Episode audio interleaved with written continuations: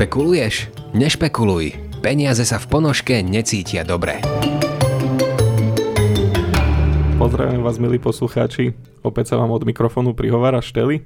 A dnes sme tu v zostave Lenka, Peťo Petrušky a Peťo Žernovský. Vítajte.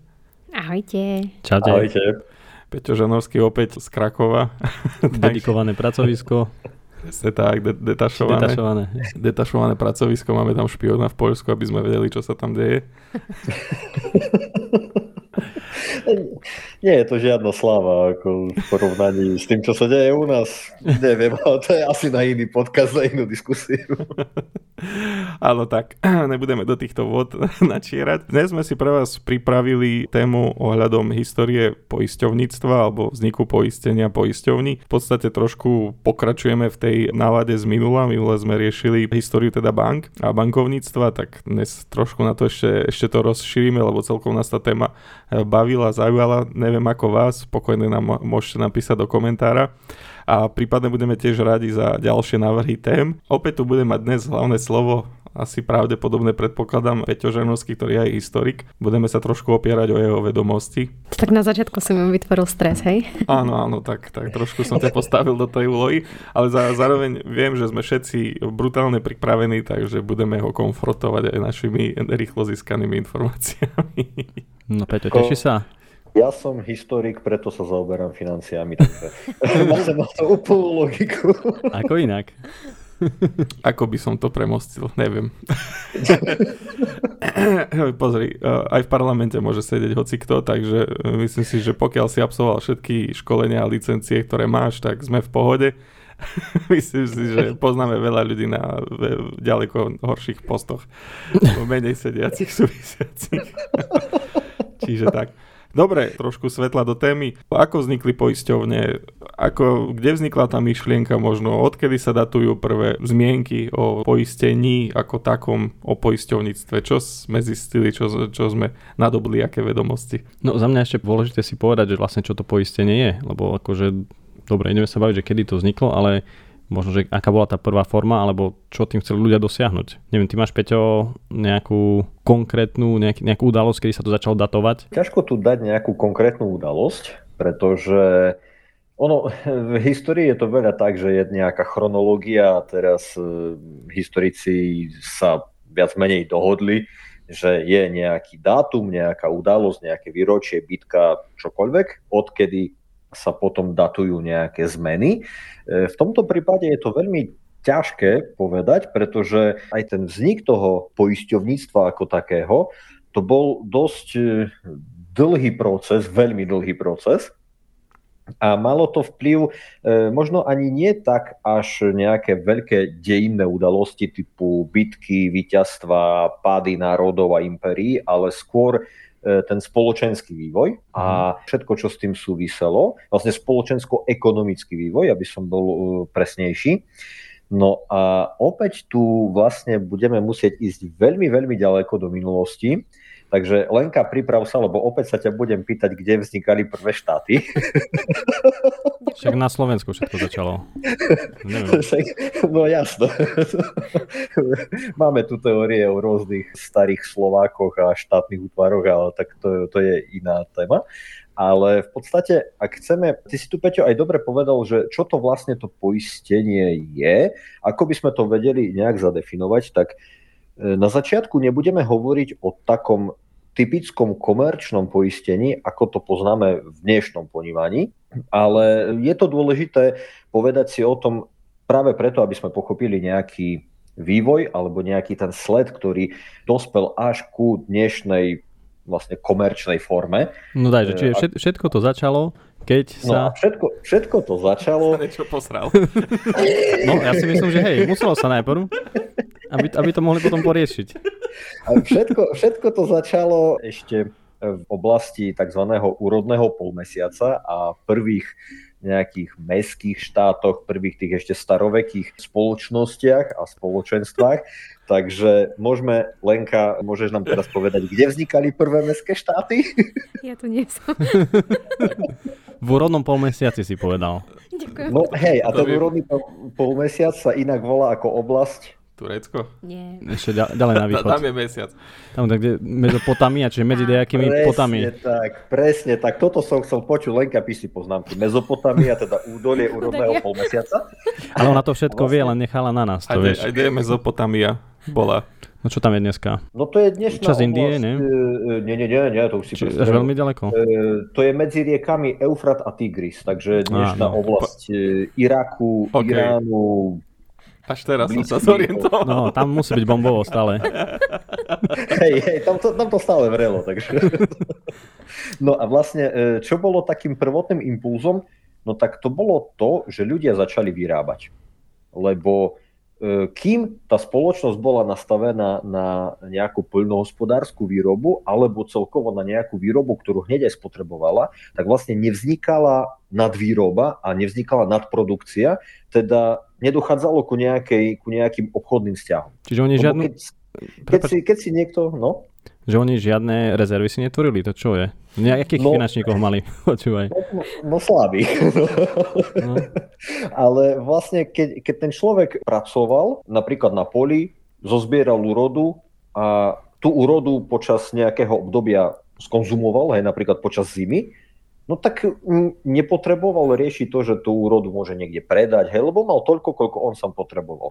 V momente, keď sa začala nejaká nadprodukcia, či už v poľnohospodárstve, alebo aj vo výrobe nejakých predmetov, keramiky a iných užitkových tovarov, tak vtedy dochádzalo už ku obchodným vzťahom. A vlastne základným predpokladom na vznik nejakého poistenia v tej takej najskoršej forme bola nadvýroba a nejaká výmena, mm-hmm. aj teda nejaký obchod. Že zrazu, to, to bolo... zrazu mali niečo, o čo mohli prísť, ak si to chceli nejakým áno, spôsobom postražiť. Áno, presne tak. Presne tak. A zrazu s, v tým, ruka v ruke s tým išlo aj nejaké riziko, napríklad straty tovaru, alebo zničenia tovaru, hej, neviem, nejaká prírodná katastrofa, mohla do toho byť krádež, presne tak. Takže zrazu si začali ľudia uvedomovať, že aha, no tak my tu máme nejaký svoj majetok a potrebujeme to nejak poriešiť a vlastne to bolo takéto uvedomenie si tej neistoty.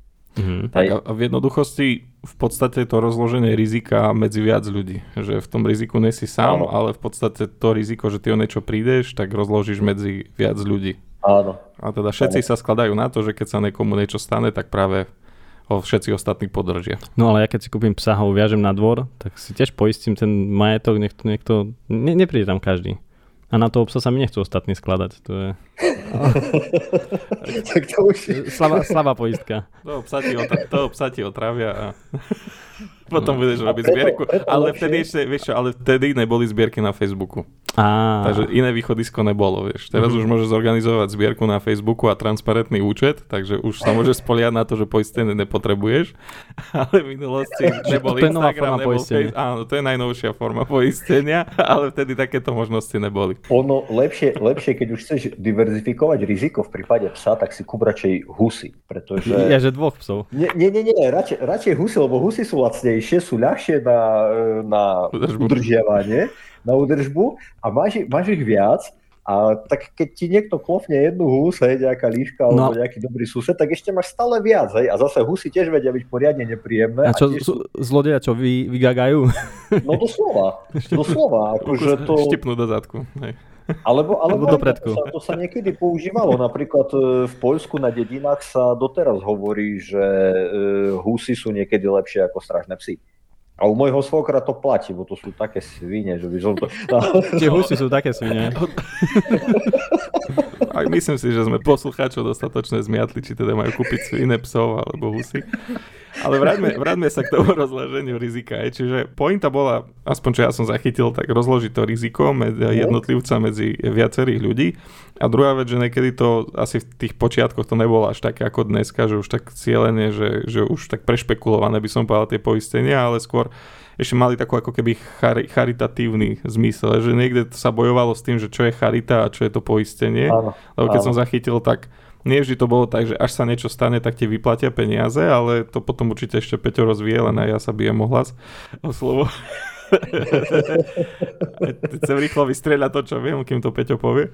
Ale že aj napríklad pri lodiach alebo pri tých obchodoch, práve keď sa vyrazili na cestu, tak uh, oni si museli na tú cestu požičiať a vlastne to poistenie bolo v takej forme, že ak sa niečo počas tej cesty stalo, teda bol nejaký prepad, nejaká škodová udalosť, proste niečo sa udialo, tak nemuseli tú požičku vrátiť. To bola tá forma toho, že okej, okay, požičal si si, išiel si robiť obchod, obchod nedopadol dobre, z vyššej moci, no tak okej, okay, nemusíš nič platiť. A to bolo to poistné, že si nič neriskoval. Alebo mm. teda tam nič nestalo. Áno, áno, to, bol, to bola jedna, jedna z takých tých foriem, ale ja sa ešte teraz na chvíľku vrátim ku skoršej forme a tiež k tomu rozdeleniu rizika, lebo sú aj také teórie, že vlastne preto ľudia, keď ešte v tom pravekom období, keď chodili loviť mamuty, tak preto chodili v skupinách, že Keď, keď išiel niekto sám a nedaj Bože sa mu niečo stalo a zomrel počas tej výpravy, tak nebol ani človek, ani mamúc, ani, ani nič. Takže keď to bolo v skupinách, tak sa to riziko smrti rozkladalo na viacerých členov a vždy bol väčší predpoklad, že niekto toho mamuta dotiahne potom. Ale hej, lebo osady, takže... to má zmysel, myslím, že je také čínske príslovie, že keď chytáš dvoch zajacov, nechytíš ani jedného. Čiže ten mamut sa nevedel rozhodnúť toho, ktorého z tých lovcov ušľape, tak asi... Tak, to, to riziko smrti sa rozložilo. Ja mám pred očami ten tak, také memečko, jak sedia pri ohniku teraz tie ženy v praveku a mamut ide.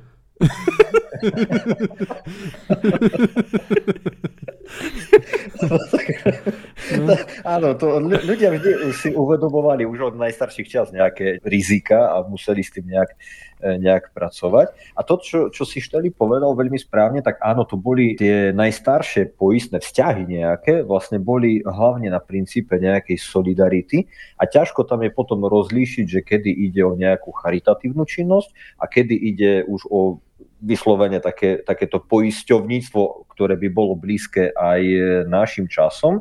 No a samozrejme, začiatky boli hlavne v tých majetkových veciach, ako si spomenul, tá námorná preprava medzi tými starovekými štátmi, ktoré vznikali tam v okolí Stredozemného mora, tak tá námorná preprava bola drahá, nebezpečná, nielen na prírodné podmienky, ale aj vzhľadom napríklad na útoky pirátov, tak potom takouto formou, takou úverovo poistením, alebo ako by som to nazval, že vlastne si požičiali na tú cestu peniaze a za to vlastne preberali tí veritelia na seba nejaké, nejaké riziko, že jednoducho to môže zle dopadnúť, e, takáto plavba. Ešte napadla jedna myšlienka, prepáč, že do toho skočím, ja nás znova strhneme ešte, ešte ďalej. Že mňa by zaujímalo, ako by sa poisťovňa dneska pozerala na prípad Ježiša. Že v podstate, keby bol poistený, že zomrel a po tri dni stal z mŕtvych. Práve by to ako poistný podvod? Vznikol by mu nárok na poistné plnenie. Tak tam je doba prežitia, vieš. Keď majú definované viac ako tri dní, tak asi ju neplnili ešte. Po zmrtvých staní? Ja, vieš, tam, tam, v tomto prípade by som sa spoliehal na karenciu. Karenčná ochrana, ale tak záleží, kedy ju uzavrieť. To už by splnil. Stanem, hej, že keď proste staneš z mŕtvych skôr ako tri dní, no tak smola, hej, no, neviem. Ako. Alebo či to nie je nejak s týmto, keď ti ukradnú auto a potom ti ho nájdú, musíš vrátiť peniaze. To je ne? Pravda. To je, závisí no, od poisťovne. Asi, ale... asi by vrátil teda. Asi by musel. Keby bol Slovák, tak by silno rozmýšľal, či ešte vstane z mŕtvych, lebo on zase... Rozmýšľal, jak to spraviť. Jak to spraviť? Či sa oplatí, lebo už zabezpečil rodinu a teraz či sa oplatí ešte znova vstať a zase to všetko vrátiť. Hm.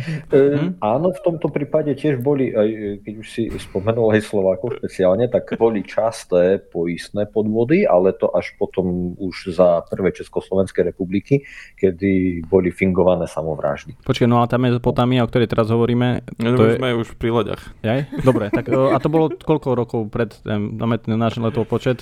Ježiška? To je, to je zhruba, zhruba nejakých dvetisícpäťsto až tritisíc rokov pred, pred mm-hmm. našim letopočtom. Ako to, nebola to záležitosť iba Mezopotámie, lebo napríklad aj čínsky obchodníci znižovali riziko a snažili sa nejak eliminovať to riziko. Už prvé zápisy sú niekedy tritisíc rokov pred našim letopočtom a oni to napríklad riešili tak, že keď prepravovali svoje tovary po, po tých riekach a po rôznych riečných kanáloch, tak aby eliminovali riziko, tak rozkladali tovar na viacero lodí.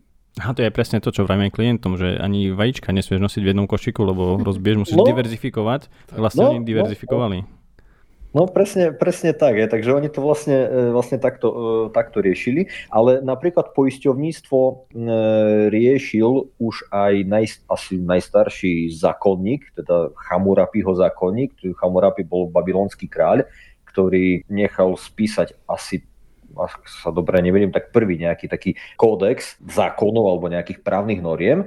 No a tam sa tiež riešilo aj poisťovníctvo a opäť sa to trvalo, opäť sa to týkalo nejakej dopravy, lebo v Hammurabiho zákonníku sa vyslovene písalo o uzatváraní nejakých dohôd medzi majiteľmi karavan, teda tie obchodné karavany, ktoré prechádzali hej, od jedného mesta ku ku druhému, tak aby nejak delili svoje straty. Mali mať na to uzatvorenú nejakú, nejakú dohodu. Čiže tiež nejaký budžet? Ktorej, hej, doslova, doslova, že mali sa akože poskladať na to, že napríklad nejaký tovar stratia, alebo im ho ukradnú, alebo sa pokazí. Hej, keď ťava sa im pokazí nejaká... na polceste. No, napríklad, hej, alebo... alebo... neviem, boli, boli nejaké poľnohospodárske produkty, ktoré sa cestou mohli pokaziť, aj tak, aby, to, aby tie straty boli nejakým spôsobom kompenzované, tak to potom riešili takou, že museli mať takúto nejakú vzájomnú dohodu, aby si potom tie, tie straty delili z nejakého spoločného budžetu. Mhm. A vlastne takto, takto fungoval v podstate celý staroveký svet.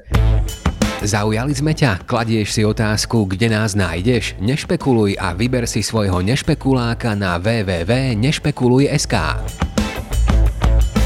No a keď už hovoríme, nielen, aby sme nehovorili o, len o nejakých e, tranzitných veciach a nejakom poistení nejakých dopravných záležitostí, tak napríklad okolo roku dvetisíc pred Kristom sú zachované doklady o tom, že kamenári v Egypte sa zabezpečovali v rámci svojho fachu a to tak, že e, potom napríklad ten, ten, ten spolok tých kamenárov hradil pohrebné náklady nejakého, nejakého svojho člena. Čiže mali také svoje komory.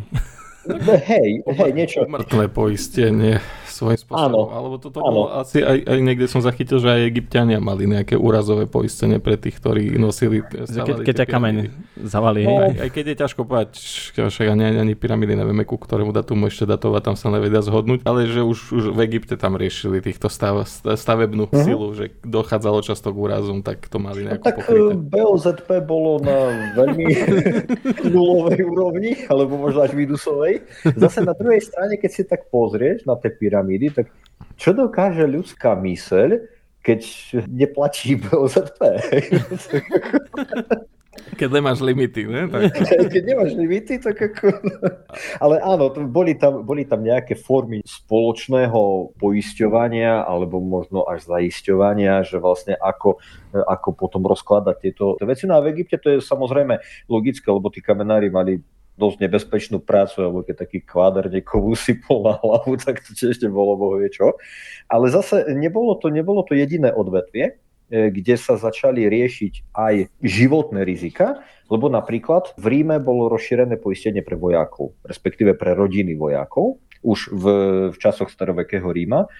A tam vlastne, ak nejaký vojak utrpel nejaké ťažké zranenia alebo zomrel na nejakej výprave, tak potom vojaci z toho nejakého spoločenstva sa potom poskladali či už na pohreb, alebo napríklad finančne pomáhali potom rodine toho pozostalého. Takže boli, boli mm. tam už aj, už aj takéto, takéto formy a podobne to fungovalo aj v Indii a vlastne v ďalších rozvinutých civilizáciách, ktorí ovládali staroveký svet. Zaujímavosťou pre mňa napríklad bolo, že existovali aj nejaké spolky na zabezpečenie vena pre nevestu. Akože, a riziko tam bolo čo? Čo riešil? Že ona ne, že, neviem, sa, že sa nevydá. Asi, asi nie. Tu, tu, bolo, tu bolo skôr... No. Ja, ja, ja toto skôr chápem ako možno nejakú také...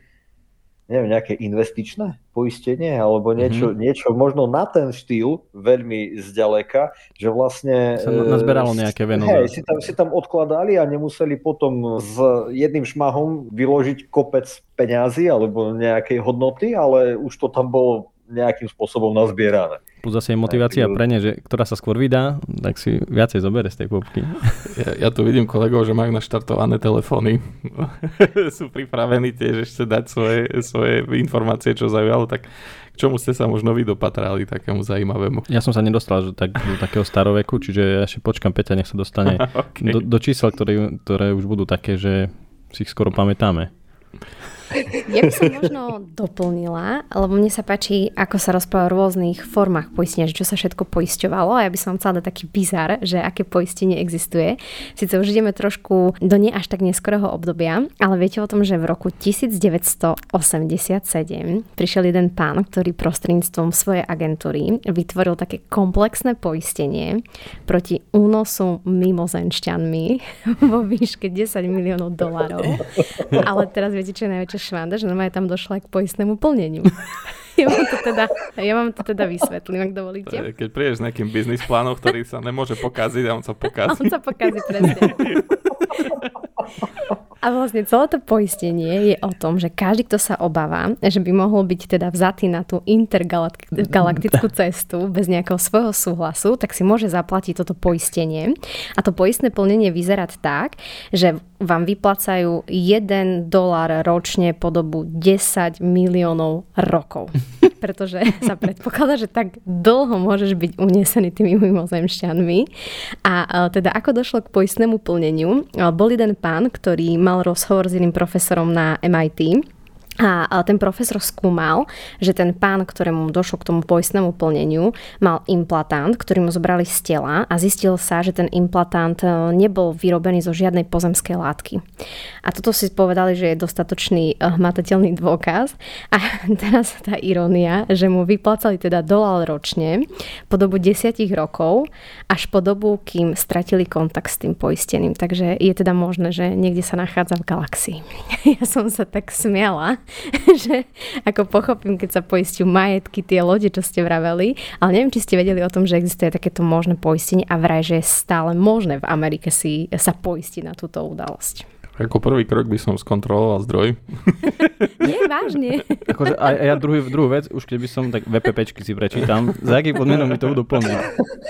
Lebo vieš, to je presne marketing. Za desať miliónov ťa po, poistíme ťa na desať miliónov, že ťa unesú mimozemšťania. Nie na jeden dolár ročne. No nie, tam, ale tam bolo šesťdesiat miliónov, že tá poistná suma. Uh-huh, to, že chápam. Ti nebude vyplnené jednorazovo, ale desať miliónov rokov po, po dolári, by som silno zvážil, či to má pre mňa význam. Ale rozumiete, že keď to si to niekto poistí, tak asi to má trošku inak v hlave ako my. Tým pádom neskúma takéto. Zase nemôžeme takto. Oni vedia viac než my. Pardon. To zase... Kým to nevyvratíme, tak on mal dôkaz, my nemáme.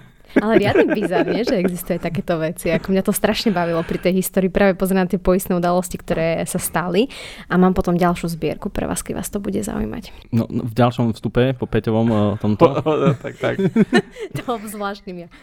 Tak my sa tiež prenesieme, ale nie do inej galaxie, ale trošku do, do, do iného obdobia, lebo pomaly sa blížime ku, ku stredoveku.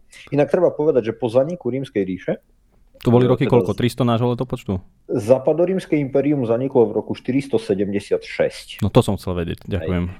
A to, to odvtedy niektorí historici datujú, že sa začína stredovek, inak po zaniku Rímskej ríše nemáme o, o rozvoji poisťovníctva ani chyru, ani slichu, lebo no, ľudia mali trošku iné starosti s vytváraním ranostredovekých štátov a so sťahovaním národov a všelijakými najazdami rôznych kočovných kmeňov. Tak paradoxne riziko bolo oveľa vyššie podľa mňa, ale nikto to neriešil.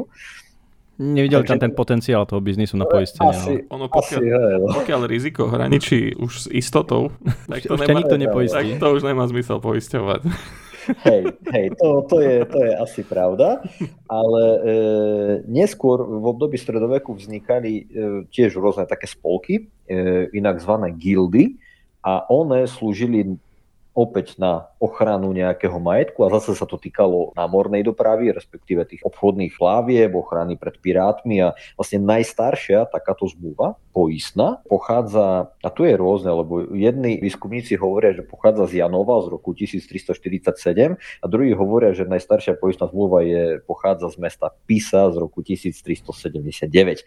E, takže môžeme si vybrať, ale v každom prípade je to polovica štrnásteho storočia, máme zachovanú najstaršiu najväčšiu doteraz známu nejakú poistnú zmluvu, ktorá opäť rieši námorné poistenie. A práve tu, keď si sa Peťo pýtal na taký medzník, že odkedy môžeme začať datovať nejaké modernejšie formy e, poisťovníctva, tak práve tu, hej, ten rok buď tisíc tristoštyridsaťsedem alebo tisíc tristosedemdesiatdeväť je taký, taký milník, odkedy môžeme hovoriť o, že... o nejakých takých už poistných veciach. Že tam je to už čierne na bielom, že už odtedy už to mali na papieri. Hej, už to bolo normálne napísané, po, podpísané, malo to aj nejaké také formálne, mm-hmm. e, formálne a obsahové náležitosti, že to vyzerá, malo to nejakú pečatka, formu. Podpis, všetko. Hej, doslova, doslova nejakú, nejakú formu nejakej takej zmluvy. On pravdepodobne nejakú, nejakú písanú podobu mali aj tie staroveké zmluvy, hej, ale... Mm-hmm. No, nezachovali sa jednoducho. Tu už sa dá hovoriť asi, že už to prestalo byť ako keby charita alebo charitatívny uh-huh. zmysel, ale tu už to začalo asi aj riešiť biznis, respektíve ale. nejaký zisk. Je, čiže ale. začalo sa to stávať ako keby podnikateľským nástrojom, že už to normálne vznikla spoločnosť, to... zavrela poistnú zmluvu a teda, teda už, už tam ten rozmer nadobudlo iný. No to bolo nejaké šta- štátna poisťovňa v tom čase, či to nevieme asi, že či to, či to má na starosti štát, alebo nejaká súkromná spoločnosť? Skôr, skôr keďže, to je, keďže to vlastne pochádza, tam najstaršia zmluva buď teda z Janova alebo z Písy, tak to boli obchodné mestá, ktoré boli obchodnými centrami, kde sa sústreďoval vtedajší námorný obchod a celý ten stredomorský obchod mm-hmm. s Blízkym východom, takže skôr to malo súkromný charakter. Hej, akože kráľovstva alebo nejaké štátne útvary do toho v tomto období nezasahovali jednoducho. Mm-hmm. Čo si tí obchodníci neporiešili sami, tak to nebolo. Aj keď som hovoril, hej, že zakladali sa tie, tie gildy, tak to boli vlastne združenia obchodníkov. Uh-huh. Tak ono v podstate tam ešte jedné, jedné rizika boli tie lode a teda preprava tovaru. Druhé, druhé rizika, kde sa myslím, že to potom opäť viac spopularizovalo poistenie, boli požiare rozsiahle. Tam bol uh-huh. ten najrozsiahlejší londýnsky požiar, kde zhorelo uh-huh. polovica mesta a to už bolo také, že okej, okay, to trebalo riešiť. Čiže to bol ďalší znak, ale ja som zachytil aj preto ma napadla tá myšlienka s tým zmrtvých staním, lebo v podstate vo veľa zdrojoch som zachytil aj to, že cirkev bola v opozícii takto, uh-huh. ktorá bola proti poisteniam. Čiže tá dosť dlho brzdila ako keby takéto nejaké poisťovanie a vlastne až jej vplyv v tomto smere, až tá opozícia oslabla, tak až vtedy sa dokázalo prejaviť naplno. Lebo oni mali tam, myslím, že morálny, hlavný morálny problém u nich bol, že oceniť život. Mm-hmm. Že tá otázka ocenenia tak, života. To bola jedna vec a... A všeobecne a... brzdili pokrok, odkedy sú... Hej, ako to, to, to, to, je, to, je, áno, to je všeobecné kritérium, ale jedna vec bola to, že ako to hodnotiť a ďalšia vec bola, že to bol... Tá kresťanská morálka vtedajšia to považovala do veľkej miery za úžeru. A, a keď to a bola to úžera, bolo... tak asi, než keď pýtali veľa... Tak... E...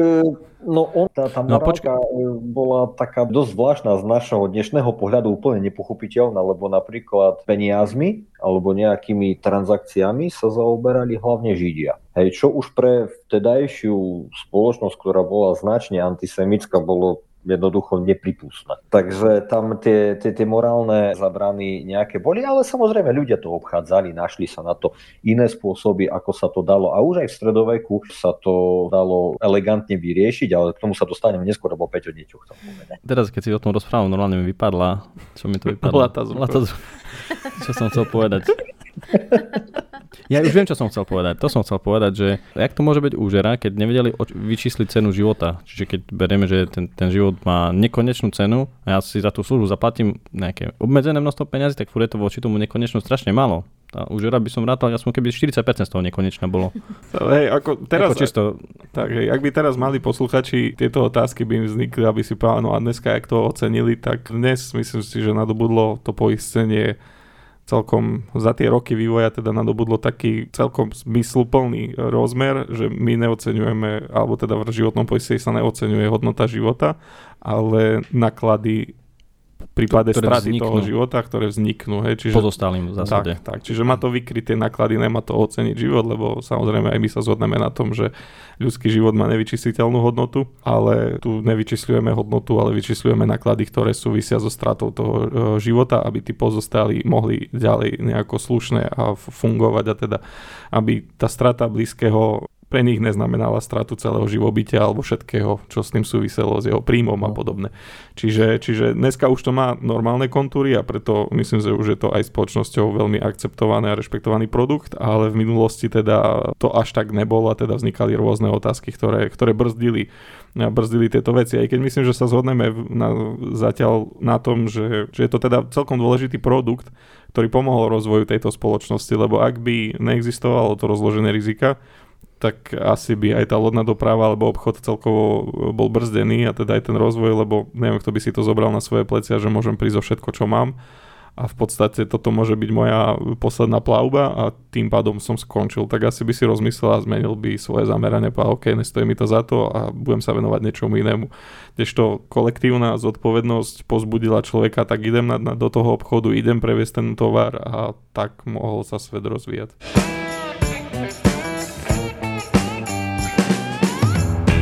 To, čo sa nám, tak ako som povedal, dnes môže zdať e, nepochopiteľné, tak pre nejaké zmýšľanie toho stredovekého človeka bolo úplne bežné. Hej. Ale tak, ako som povedal, už vtedy sa s tým dalo nejakým spôsobom vykývať. Pracovať, a... dalo sa s tým pracovať a nastaviť vhodne. Áno, tak. Každý tak, variant tak, tak, tohto slova je zatiaľ v poriadku. Hej. E, tak, tak, tak, tak, tak. Dalo, dalo sa s tým nejako pracovať.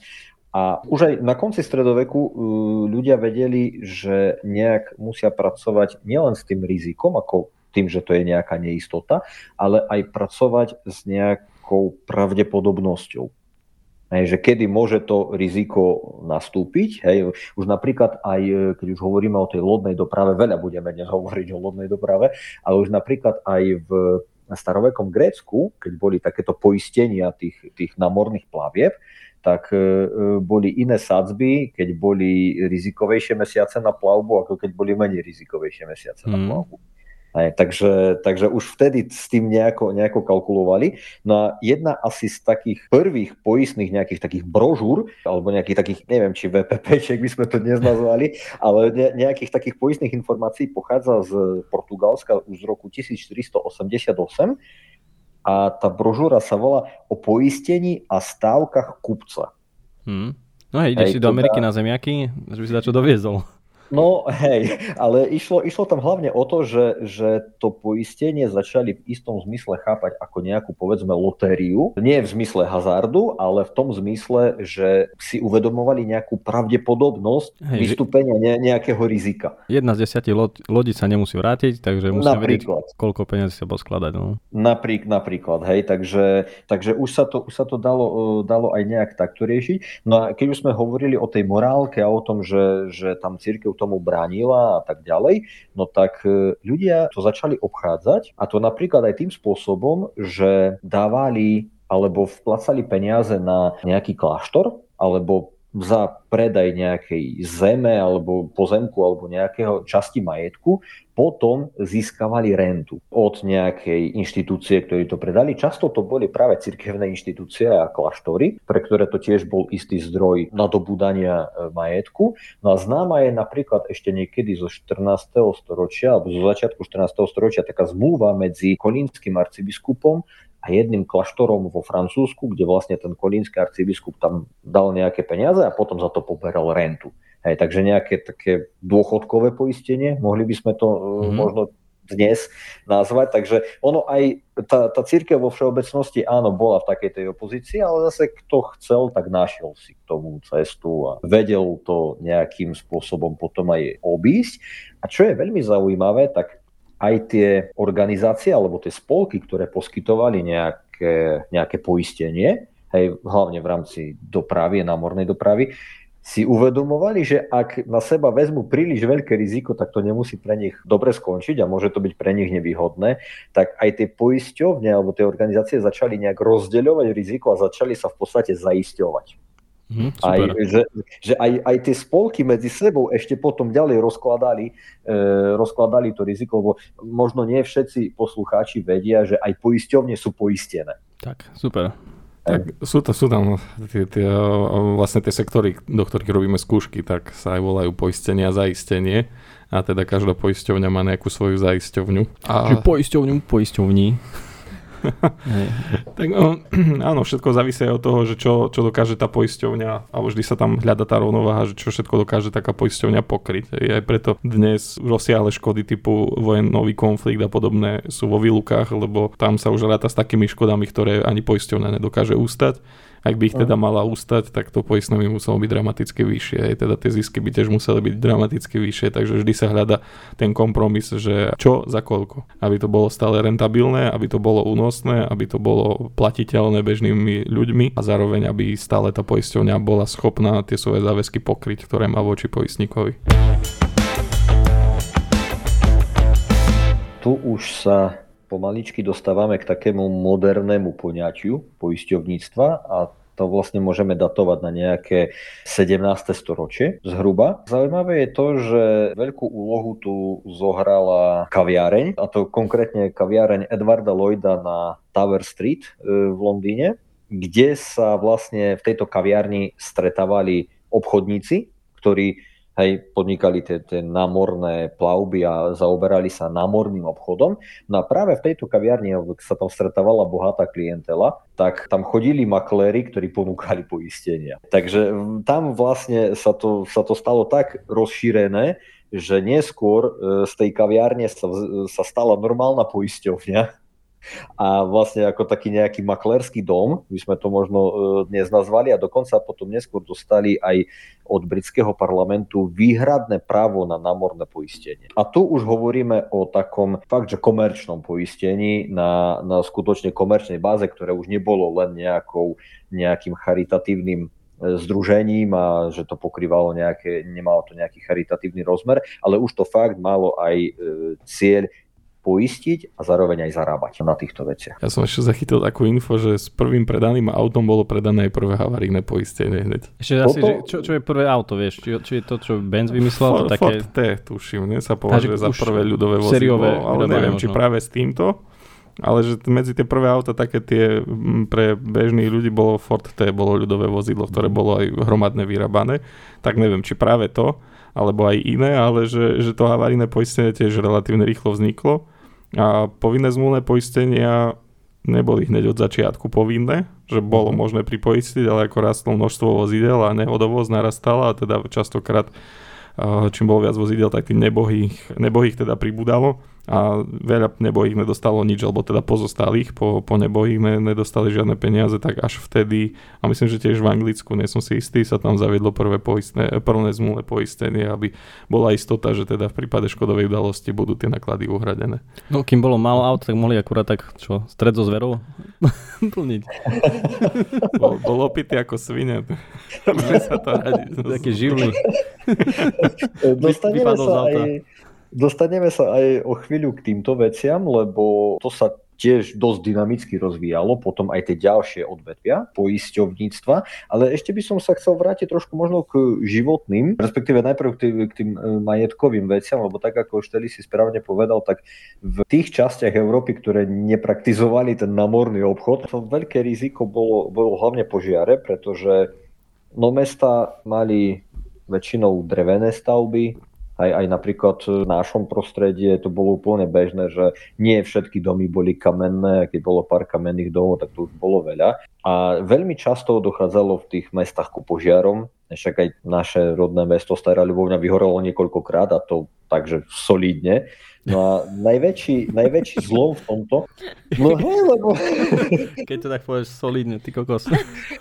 No hej, lebo však v podstate, v podstate až od Starej Ľubovni sa až niekedy od šestnásteho od polovice šestnásteho storočia začali tak vo väčšom stavať kamenné domy. Ale aj ten kamenný dom má drevenú strechu v konečnom dôsledku. E, áno, a častokrát tie domy mali spoločné strechy mm. alebo spoločné pivnice, takže ideálne hej, na to, aby sa to rýchlo šírilo potom všetko. Takže no bohužiaľ, taká, taká, bola, e, taká bola realita týchto miest v tom, týchto v tomto dní. Čase. Tamtých dní skôr. Tamtých dní, no.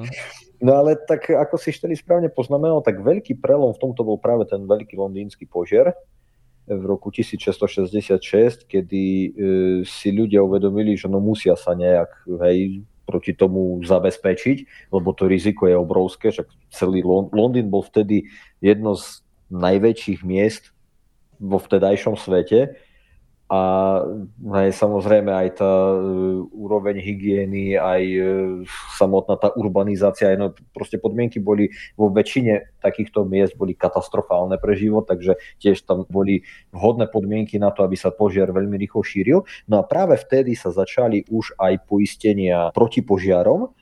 A vlastne taká prvá komerčná požiarna poisťovňa vznikla práve v Londýne niekedy v osemdesiatych rokoch sedemnásteho storočia. Volala sa The Fire Office. Takže v každému bolo jasné, že o čo ide. A vlastne aj napríklad potom architekti, hlavne v Anglicku, riešili tieto veci tak, že sa ako keby poisťovali domy, ktoré budú stavať, s tým, že ak do niekoľkých rokov ten dom bude poškodený alebo spadne, tak potom ten architekt to na, vlastne z nejakého svojho poistného fondu nahradí tú škodu a postaví ten dom na novo. Ešte ten Fire Office, podľa mňa oni akože možno poisťovali, ale fr- najprv robili asi to, že podpalovali niečo, že by ukázali, že kurník šuba, pozri, nemôže vyhorieť, naozaj. Vidíš, tam to zhorelo, polka Londýna išla do tla. Kurníka, ale my to vieme, to riziko. Aj kurníka šopa. Áno. Museli ukázať to riziko, podľa mňa, preto ten názov je, že to bol, naozaj to horí. To boli starí výpalníci. Hej, hej, presne tak. Tak ono, ono boli, boli aj také prípady v novodobej histórii, či už na Slovensku, alebo aj v niektorých iných krajinách, že dobrovoľné hasičské zbory, aby ukázali činnosť, tak sem tam podpalili nejakú trávu na poli a potom nevedeli, čo s tým. Akože no, no, stávali sa aj také situácie. Ja by som ešte nadviazal na to Fire Office, že tiež som zachytil túto informáciu a tam myslím, že to potom výrazne podporilo aj rozmach hasičov. Hasičskej techniky. Aj hasičskej techniky, aj hasičských staníc, lebo bolo to tak, nie, že ktorá obec nemala hasičskú stanicu, tak tá nebola poistiteľná. E, áno, áno. E, ne, e, napríklad aj v, aj v slovenskom prostredí, respektíve ešte v prostredí bývalej monarchie sa to sa riešilo aj tak v devätnástom storočí, že e, či nepoistili dom, pokiaľ tvoja obec nemala hasičskú zbrojnicu. Takže ako, čo je pomerne logické, že tak, no, keď nemáš, lebo ty ako, ako poistený máš tiež povinnosť nejak eliminovať rizika. No to stále platí v zásade, áno. Takže to, to, to, platí, to platí aj dnes, že, že keď necháš otvorené auto, tak sa nemôžeš sťažovať potom, že ti ho ukradli, keď si ho nezamkol. Takže v podstate aj, aj v tomto prípade, no, keď, keď v tej, ne, nebolo možné nejak zabrániť tomu požiaru alebo nejak znížiť tie dopady, tak potom poisťovne to nechceli, nechceli poisťovať.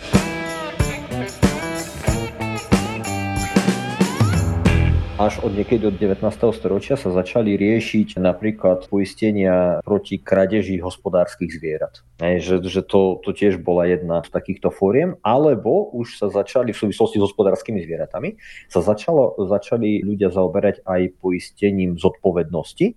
A napríklad v roku osemnásťstodvadsaťpäť vo Francúzsku vzniklo také poistné krytie. Poisťovňa kryla aj škody spôsobené prevádzkou konského záprahu. Takže také možno nejaké prvotná forma PZPčka. No, aj, aj, keď to, aj keď to asi ešte vtedy nebolo, nebolo to povinné, hej, ale malo to už ten rozmer, že to uh, sa snažilo kryť aj nejaké škody spôsobené, respektíve škody spôsobené prevádzkou, aj teda nejakú zodpovednosť tam riešili. No a konské záprahy v tej dobe najrozšírenejší dopravný prostriedok na všetko. Malo to určite, určite svoje opodstatnenie. Tu len pre také dokreslenie, že vlastne, či toto poistenie malo nejaký význam, tak určite malo, lebo v devätnástom storočí, zhruba v polovici devätnásteho storočia, po Londýne sa denne pohybovalo okolo tristotisíc koní. To musel byť smrad riadny. No to no bol, bol, akože to, to no, si naozaj, píš. Si si predstav, lebo tu ti prejde raz, sem tam tí policajti na koňoch prejdú po chodníku, vieš, a cítiš to trošku. Možno tí policajti, ale nemáš istotu. Tak tam jedine, že to objemovo porovnáš, ale no, ale možno tam bolo veľa policajtov v tom čase tiež na koňoch. Samozrejme, žartujem. Žartujem, ale hej, hej, ako my sme tiež boli minule niekde v obchode v Poľsku a my nie sme zvyknutí ako zo Slovenska na kone veľmi, aspoň v tých, tých končinách, kde ja žijem, tak je to skôr rarita, že má niekto konia vo dvore. A boli sme v Poľsku, boli sme v jednom nákupnom centre a tam prešiel pán, ktorý zjavne sa stará a chová kone, alebo jazdí, alebo nejako kooperuje s koňmi. A celá predajňa vedela, že ako on pracuje s koňmi. Čiže... Neočistil si gumáky predtým. Hej, bolo, bolo to výrazné, výrazné, takže boli to krásne časy určite. No. Tak vtedy to tiež ľudia vnímali asi, asi inak. Aj v tých mestách boli iné podmienky, iné štandardy pre život. Hej, lebo v podstate tie veľké mestá, ako napríklad Londýn, tak keď sme sa v škole učili o tom požiari londýnskom slávnom, tak...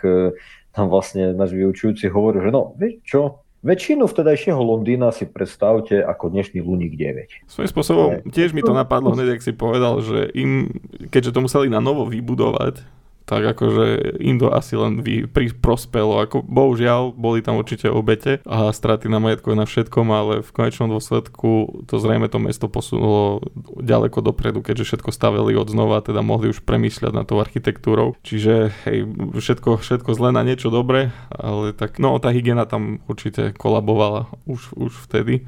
Takže viem si predstaviť. Ja som ešte chcel, keď si spomínal tie poistenia majetku, alebo teda tých hospodárskych zvierat, že v ktorom čase to bolo? Pred Janošikom či až po Janošikovi? Vieš? Asi až po Janošikovi, nie? On bol keď e, sedemnáste storočie? No. E, nie, nie, to, akože tak sa to vo väčšom sa to rozšírilo až niekedy devätnáste storočie a to sa riešilo hlavne v Nemecku, vo Francúzsku a, a mm-hmm. potom tej, v tej oblasti strednej Európy. Čiže tam najprv mali svojich Janošikov a potom zistili, že... Všade mali sa... svojho Janošika, len nie každý si za svojho národného hrdinu vybere zbojníka. No, tak to... A my si ich vyberáme dodnes. A... A, ale hej, cestovné poistenie, no, ako vzniklo, to som tiež zachytil. Ja takto poďakujem aj kanálu Dejepis inak a prípadne tam viem, že ona zase, tá baba vychádzala z projektu s ČSOBčkou, ktorá má nejakú svoju vzdelávaciu kampaň. Mm. Tam boli také, keďže ja ťažím odtiaľ, odtiaľ som taký mudrý, tak len to som chcel využiť na poďakovanie. A tam bolo to cestovné poistenie, nie, že vlaky druhej, tretej triedy alebo vagóny druhej, tretej triedy, že nemali strechy. Čiže pri uh-huh. tom cestovaní vlakom dochádzalo dosť často k úrazom, alebo teda mohlo dôjsť. Tak tam ako keby v cene lístka bolo aj nejaké to poistenie, že keď sa ti niečo stane pri preprave týmto vlákom. Mm-hmm. Takže tam ako keby vznik začal taký, dalo sa to považovať za prvé cestovné poistenie vláku. A to bolo v Európe, či niekde v Indii, alebo neviem. No zase tie vlaky, no. Neviem, teraz, teraz si nesem istý, že kde to bolo. Lokalita nebola spomenutá, ale ja si myslím, že skôr ten rozvinutý už. No už hej, ale hej, hej. India je taká, taká podľa mňa, keď si keď na to pozorám, ja, ja si tak predstavujem. Hej, hej, hej, dneska majú strechy, ale tí pasažieri sa stále vozia hore. Hey, hore bez. V Indii, v Indii, kým Briti postavili tie koľaje, tak chvíľu, chvíľu trvalo. Hej. Takže, no. takže skôr si myslím, že to bola buď nejaká Európa, alebo možno Severná Amerika. Uh-huh. A potom tak.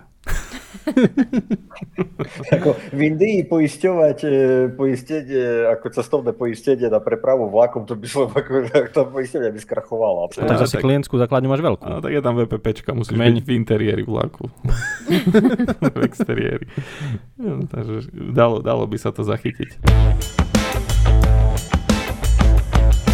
No ale keď už sme teraz zabrdli trošku aj do nejakých takých rizik životných, tak vlastne ten rozvoj takého nejakého životného poistenia, zhruba ako ho poznáme dnes, sa datuje až niekedy na koniec sedemnásteho storočia a opäť je to Anglicko, kde vlastne vznikla prvá nejaká komerčná poisťovňa, ktorá ponúkala aj vlastne tie, tie životné rizika a tu už sa bralo do úvahy napríklad aj demografia a takzvané úmrtnostné tabuľky. Že už sa tam pracovalo s nejakou demografiou, s nejakou štatistikou a na základe toho potom prepočítavali a celý tento model zostal potom zdokonalený ešte v osemnástom storočí, kedy tie tabuľky boli prepracované a došlo k tomu, že výška poistného závisela od veku poisteného. Hej, že, že už, to, už sa to nebralo len tak, že tak ja som tu teraz, prídem a, a sa poistím a, a zajtra umriem, hej, a teraz moja rodina dostane kopec peňazí, ale že už sa tam brá, už sa tam kalkulovalo s demografiou, so štatistikou aj s tým, že v akom veku ten poistený vstupuje do toho, do toho zmluvného vzťahu a hm, podľa toho to malo potom, podľa toho sa potom vyratávalo, že koľko platil to poistné. Teda to je to, čo aj my hovoríme klientom, že čím mladší sa poistíš, tým to pre teba vlastnejšie. Tak, presne to, no. Čiže už odtedy, od, už tedy o tom vedeli, už tedy ľudia ano. vedeli, že keď sa poistia mladší, tak budú platiť menej, ako keby čakali, keď sa bude blížiť ich poistné plnenie. Pekne si to povedal. Konec poistnej doby. A, tak, tak. No, ten produkty sa vyvíjajú, hej. Dlhodobo sa vyvíjajú. Vidíme, že teda nie je to pár rokov, je to naozaj starý produkt, ktorý, ktorý sa rozvíja, ktorý šta- má už celkom rozsiahle štatistiky a teda z toho aj vychádzajú VPPčky a podobne. Ja tak rozmýšľam, že čo také počas mojej kariéry, čo také najzávažnejšie sa zmenilo v rámci poisťovní, alebo čo také prevratné prišlo. A napadá mi, že ešte počas, neviem, to bolo päť, šesť, sedem rokov dozadu, niekde tam prišla do platnosti, ako to teraz nazvem, unisex. To znamená, že sa prestala rozlišovať cena medzi poistením muža a ženy. Bolo zjednotenie poistných sum a, alebo poistné ceny, lebo dovtedy to vždy žena mala, poistenie ženy bolo lacnejšie ako poistenie muža a potom sa robila veľká kampaň, že prišli teda podmienky unisex a tie poistné rizika sa ceny zjednotili. Viem, že tedy bola obrovská kampaň, že žena, ktorá si uzavrie poistenie ešte do konca tohto a tohto roka, tak to bude mať za lepšiu cenu, ako keď si ho uzavrie v novom roku, lebo už sa zrovnajú tie ceny s mužskými a teda bude to drahšie. No a tam to znížili mužom potom, že muži odtedy platia menej? Nie, ženy, ženy, viac. ženy odtedy viac platia. ale, ale rovnako. Tak, ale rovnako. Ale presne, rovnako. Presne, presne, tak. No, inak, to som nevedel. No. Apropo ešte týchto životných poisťovní, tak čo som našiel takú zaujímavosť, tak už v roku tisíc osemsto tridsaťpäť vznikla životná poisťovňa v cárskom Rusku. Čož mm-hmm. mňa akože osobne dosť prekvapilo, lebo väčšinou, keď sa nejaká novinka objavila v Európe, tak dlhé obdobie v Rusku to bolo len téma debat v anarchistických krúžkoch, až potom niekde sa to začalo. A tu už sa to tak, pomerne rýchlo... Ako splachovacie zachody, niečo, niečo podobné. Tak to dnes nemajú všade, takže to... Ale v podstate, v podstate to, to devätnáste storočie už znamenalo také definitívne uvoľnenie aj toho tlaku cirkvi na morálku a na ten rozvoj poisťovníctva a všetky veci spojené nielen s poisťovníctvom, ale celkovo s finančníctvom. Takže od tej polovice devätnásteho storočia už to išlo plnou parou. Ten rozvoj pomaly, ale isto sa to už dostávalo aj do takých podôb, keď to poznáme my dnes. Hej, už, už v devätnástom storočí boli napríklad poistenia alebo poistné produkty, ktoré poisťovali sklo. Hej, napríklad sklo na, poisťovali? Aha. Hej, hej, či už napríklad na nejakých veľkých budovách alebo na nejakých výrobných hálách, hej, alebo potom, keď koniec devätnásteho začiatok dvadsiateho storočia v Severnej Amerike, v ú es á sa začali budovať tie veľké mrakodrápy. Hej, tak tamto malo potom samozrejme nejaké opodstatnenie. Alebo napríklad v Nemecku bolo rozšírené poistenie proti vodovodným rizikám, hej, že ti praskne potrubie niekde, niekde v dome. Hej, zase súviselo to s rozvojom tej urbanizácie, aj to, že ako sa povedzme zvyšoval štandard ľudí, či už sa týka bývania alebo celkovo nejakých, nejakých podmienok živobytia v tom, v tom konkrétnom meste. No a len tak v krátkosti sa môžeme pozrieť aj u nás, ako to vyzeralo, tak vlastne v Uhorsku už niekedy v roku tisíc sedemsto šesťdesiatštyri bola výzva na to, aby vznikali tie požiarne poistenia a práve tam hej, bola tá podmienka, že musí byť nejaká hasičská zbrojnica v danej obci, ale vlastne taká nejaká slovenská poisťovňa vznikla až, až počas prvej Československej republiky, lebo dovtedy boli nejaké pokusy hej, robiť tzv. Gazdovské spolky alebo nejaké takéto zaisťovacie spolky alebo nejaké spolky, ktoré bazovali na nejakej vzájomnosti, na eliminovanie tých rizik, ale týkalo sa to hlavne poľnohospodárstva. Že ne, hlavne, hlavne tohto odvetvia, ale v podstate až po prvej svetovej vojne vznikali také už normálne, také komerčné slovenské poisťovne. No, keď už si spomenul šteli to PZPčko, tak v Československu bola povinnosť mať PZPčko od roku tisíc deväťsto tridsaťpäť. No, tedy, vtedy toto ešte šľapalo. Vtedy sme boli, alebo teda vtedy sme boli, vtedy táto časť, nazvať Európy, bola pomerne rozvinutá a tam boli tie, veľa vecí tam bol moderných už v tom čase. Tým zmluvám, tým prvým, ja som ešte dnes uh, natrafil na jedno video na YouTube pred prípravou a to bol jeden pán, ktorý sa tiež už roky venuje poisťovníctvu a on uh, založil na Slovensku, alebo zakladá, nepozrel som si, aký tam bol dátum vydania toho videa, ale myslím, že také relatívne aktuálne to bolo a teda pracuje na uh, múzeu poisťovníctva. A vlastne v tom múzeu... Ja mám informáciu o mimozemšťanoch. Áno, z toho múzea, no vidíš to, tak našli sme zdroj. Teda dúfam, že sme ho teraz ne, nezdehonestovali. A v podstate on, myslím, že ma, malo, malo by to múzeum fungovať aj virtuálne a zároveň aj nejako kočovne, také boli jeho plány podľa jeho vyjadrení.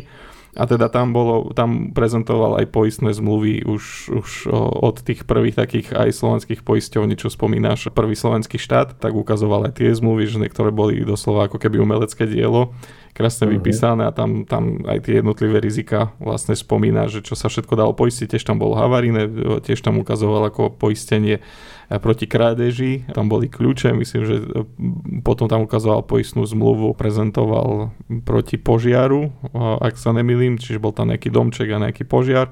Čiže tie, tie zmluvy už, už vtedy boli nejaké teda... No a existuje teda nejaké múzeum na Slovensku, alebo teda pracujú na jeho príprave múzea týchto poisťovníctva alebo poistných zmluv, kde to budú propagovať, prezentovať tie poistné zmluvy a určite aj také veľa takýchto špecialitiek, ako, ako teraz Lenka uviedla o mimozemšťanoch. Dobre, no... Z mojej strany asi všetko, lebo po roku devätnásťstoštyridsaťosem bolo všetko znárodnené, takže tam ťažko. Čiže dlho, dlho nič a potom... Hej, to, tam proste, to, to je ako potom páde Rímskej ríše, hej, nevieme nič a, a, a potom... Akože... A vlastne už to súčasné poisťovníctvo, tak to už je známe aj nám. Aj. Ja som veľmi zvedavý teda ešte, ešte čo nás čaká, aké poistenia, lebo teda ten svet sa mení, mení sa veľmi rýchlo a tomu sa aj prispôsobujú tie poistné produkty. Napríklad o, taký na jeden z posledných poistných produktov, ktorý vznikol len nedávno, tak myslím si, že môžeme zaradiť poistenie o, digitálnej kriminality. Že niečo, niečo takéto už je pár rokov na trhu, teraz elektroautomobily tiež celkom zamiešali karty, čiže elektrovozidla a nabíjacie stanice domáce, sa, tie, tie vol, ako sa to volá, wallboxy, mm-hmm. sa dajú teda pripoistiť, čo tiež kedysi nemysliteľné a teraz je to nový produkt, ktorý funguje, no a z príbuda som zvedavý, ako bude reflektovať na virtuálnu realitu. No mi sa hlavne páči, že, že celé to, to odvetvie sa strašne vyvíja a naozaj reflektuje tie potreby ľudí. Čiže naozaj to, čo sa deje, kde to riziko nové vznikne, tak hneď sa nájde nejaká poistenia, ktorá zváži to riziko a ponúkne nejakú službu, kde to človek to riziko vie riadiť tým poistením. Tak, ono je veľmi často aj otázka, že aký je dopyt ešte, lebo mne napadlo veľmi veľa prípadov tiež počas tých rokov, že čo by sa dalo poistiť a jeden prípad, ktorý ja som mal ako nejakú myšlienku, tak dnes som odhalil, že už existovalo alebo existuje v nejakej krajine poistenie pri narodení dvojčiek, že teda viete si poistiť to riziko, že tie vstupné náklady budú vyššie, keďže čakáte jedno dieťa a zrazu prídu dve, tak tie vstupné náklady môžu byť vyššie, takže niečo také sa v nejakej krajine dalo vraj pripoistiť. Ja som mal v minulosti takú myšlienku, že, že či by sa dalo poistiť aj pre prípad narodenie, narodenia handicapovaného dieťaťa, že či takýto produkt, či by existoval. No a vlastne tam je vždy odpoveď, že aký by bol záujem o to, aký dopyt, ako to naceniť a to je to cenotvorba toho produktu. A, a, a... No a v súčasnosti už napríklad to, čo vravíš, už sa poistiť dá. Čiže... Dá sa, hej? Hej, no, generálne. Když to, taj, že ešte ma vypočuli. Hej, hej, hej. Čiže to je, na, to je na tomto pekné, že naozaj reflektuje sa tá situácia, ktorá je, zvážia sa tie rizika aj pre tú, či je to zvládnutelné pre toho poisťovateľa. Pravda, a... áno, to je pripoistenie ženy. Alebo... Presne tak. Áno, áno, jasné, jasné, je to tam, je to tam, áno, tak toto, toto ma tak potešilo, že áno, toto ešte pred pár rokmi, len tak som sa nad tým zamýšľal, aké dobre by to bolo, keď to bolo a zrazu už to je. Práve sú aj poisťovne, ktoré sú také proaktívne, že častokrát majú s nami konzultácie a teda sú ochotné konzultovať a vypočuť si rôzne návrhy a ja už neviem, či som to niekde spomínal, či nie, ale viem, že jeden z návrhov, návrhov, ktoré som mal pre poisťovňu, bolo poistenie vodičov profesionálnych vzhľadom na vyššie riziko vzniku či už hemoroidov alebo ú vé žiarenia cez čelné okno, predsa sedia celý deň v aute, sú vystavení slnečnému žiareniu a nie každé vozidlo má folie a dokonca aj niekedy je to ani nesmie mať folie proti ú vé. Ale toto myslím, že tie sklá sú proti ú vé. Tam... Čelné áno, ale bočné sa mi zdá, že nie sú. Sa, hej, hej. Čelné by mali byť, ale bočné nie som úplne presvedčený o tom, že majú tiež. Tam skôr neviem, či je chrbát, lebo tým, že sedí, tak stále tak. Tá chrbtica dostáva zábra na tom sedadle, čiže tak, tak, hej, tak, sú tam tak. Ďalšie diagnózy, ktoré človek vodič tak. Musí znašať. Ano, ja keď som si... Áno, dobre, Lenka. Lenka ja, ja mám takú súku, že ste vraveli, že je skvelé, že reflektujú spoločnosti, tak možno to je taká motivácia, aby reflektovali aj ľudia, aby si možno aj vďaka tejto epizóde uvedomili, že veľa vecí sa dialo, žiaľ aj dejú sa a preto si myslím, že tie poistné produkty majú opodstatnenie v našich životoch. Tak, ono to vždy zlyháva na... Zlyháva to častokrát na tom, že ľudia ako keby neveria týmto produktom a neveria na základe nejakých hlasných prejavov nespokojných klientov, ale ako to v praxi býva, tí najhlučnejší sú väčšinou tí najmenej podstatní a naopak tí, ktorí vedia a majú, alebo sú spokojní, alebo majú dobrú skúsenosť, a tak tí nemajú potrebu byť až tak hluční, alebo častokrát nie sú až tak hluční. Tu opäť častokrát to renome pokazia práve ľudia, ktorí sú príliš hluční, ale málo kto sa tomu venuje, že prečo v ich prípade napríklad to poistenie nebolo úspešné, hej, že či to bolo oprávnená alebo neoprávnená spokojnosť, tomu, tomu sa nevenuje nikto, čiže väčšinou sa len všetci stotožnia, že OK, je to zlé a ideme ďalej. Tak a potom je hlavne ten výber, či bolo dobre zvolené to poistenie na to tak riziko, ktoré som chcel, a či som tomu rozumel, čo, čo si poistujem. Tak, tak, tých faktorov je veľmi veľa, no a ľudia sú špekulanti, to na to, čiže nešpekulujte, prosím. Dobre. Zavolajte, poradíme. Tak, ľudia sú špekulanti, ale nie vždy to dopadne dobre, preto radšej nešpekulujte, spýtajte sa a teda dozviete sa relevantné informácie. Dobre, myslím si, že asi lepší záver by sme ani nedokázali vymyslieť. Čiže ja veľmi pekne ďakujem kolegom, ktorí boli dnes účastní, a veľmi pekne ďakujem aj vám, milí posluchači, že ste si teda opäť našli na náš čas a že ste si nás vypočuli. Tešíme sa na vás na budúce. Čaute. Ahojte. Zaujali sme ťa? Kladieš si otázku, kde nás nájdeš? Nešpekuluj a vyber si svojho nešpekuláka na w w w bodka nešpekuluj bodka es ká.